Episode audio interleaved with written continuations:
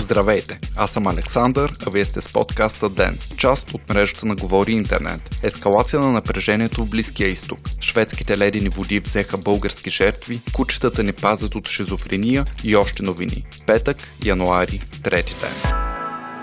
Напрежението в Близкия изток ескалира, след като високопоставен ирански генерал бе убит по време на американски въздушен удар, съобщава Reuters. По нареждане на американския президент Доналд Тръмп, генерал Касим Сулеймани, командващ на елитните части Ал-Куц на Иранската революционна гвардия, бе ликвидиран в Ирак в близост до летището в Багдад. При удара са загинали и Абду Махди Ал-Мухандис, един от главните командващи на подкрепените от Иран шиитски милиции в Ирак, Хашт И други двама техни съветници. Генерал Сулеймани има легендарен статут в страната си и по света. Той е създателят на стратегията на Иран за воденето на прокси конфликти чрез въоръжаване и цялостна подкрепа на проирански милиции в района на Близкия изток последните три десетилетия той е считан за една от най-властните фигури в Сянка и има ключова роля във войните в Сирия и Ирак. С него се свързват и множество други задгранични операции. Някои анализатори дори сравняват убийството на Сулеймани с това на Осама Бин Ладен. Счита се, че операцията на САЩ е проведена в отговор на нападението на американското посолство в Ирак от милицията Катаиб Хизбола, основана от Мухандис и подкрепяна от Иран.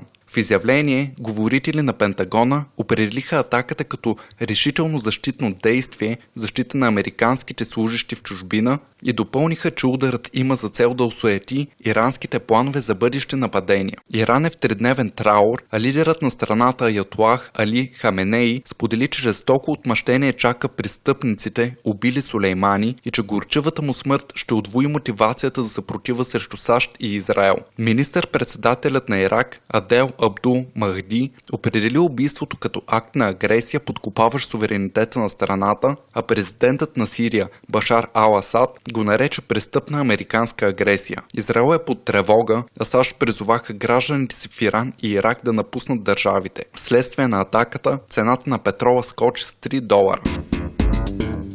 Издирването на двамата български моряци, които паднаха зад борда на кораба Стара планина, няма да бъде подновено, съобщава Медиапул. Късно с нощи е приключила норвежката спасителна операция, която продължи близо 7 часа и в която бяха използвани два хеликоптера. Лошите атмосферни условия не са позволили използването на самолет с специализирана апаратура. От ръководството на българския морски флот, който е и собственик на плавателния съд, съобщиха, че корабът ще остане до 14 часа българско време време в района, преди да продължи по курса си към Констанца. Инцидентът с български моряци се случи вчера в Норвежко море, на 400 км югозападно от град Будьо. В 8.30 двама млади мъже са ударени от 8-метрова вълна и падат зад борда на кораба, плаващ под малтийски флаг. Експерти по морско оцеляване смятат, че при тези метеорологични условия човешкото тяло може да издържи до 3 часа в ледените води и в настоящия момент мъжете нямат шансове за оцеляване. Имената на моряците не са разкрити, а техните близки са уведомени за инцидента.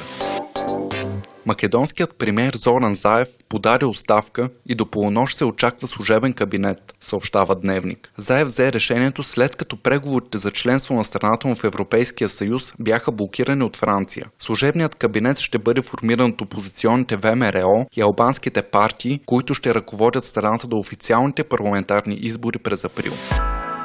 Повишаване на заболеваемостта от грип се очаква след средата на февруари, коментира директорът на Националния център по заразни и паразитни болести Тодор Кантарджиев пред BTV. В началото на новата година има 6 случая на грип при деца между 6 и 12 години, а повечето регистрирани вируси са парагрипни, характерни за късна есен и протичащи много по-леко. Епидемиологът сподели, че тази година основно циркулират два щама на вируса – свински грип N1H1 и Канзас N3H2, като допълни, че все още не е късно желащите да се поставят вакцина. Симптомите на двата щама са болки в ставите и мускулите, повишена температура и загуба на сили, главоболие, болки в гърлото и тежест в гърдите. В България има налични и два типа препарати за по-лесно справяне с вируса, които се предписват от лекар. Кантърчев поясни, че вирусите не се повлияват от антибиотици и тяхната употреба е подходяща при бактериални инфекции, настъпили като осложнение вследствие на грипа.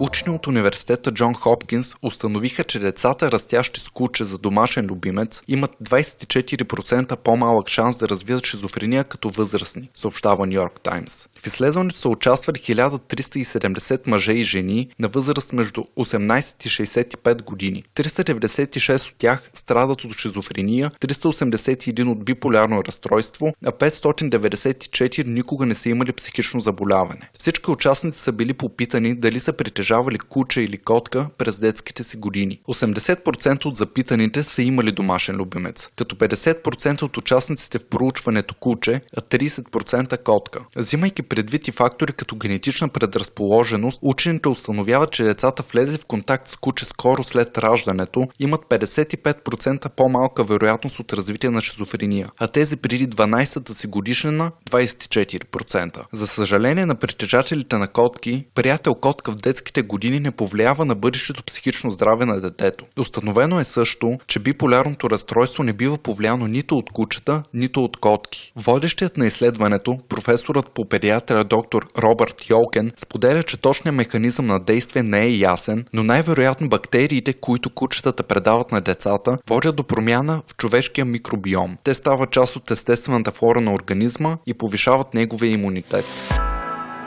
Вие слушахте подкаста Ден. Ден е част от мрежата на Говори Интернет. Водещ Александър Николов. Главен редактор Димитър Панайотов. Аудиомонтаж Антон Велев. Ако искате да не изпускате епизод на Ден, не забравяйте да се абонирате в Spotify, Google Podcast или да не оцените в Apple iTunes.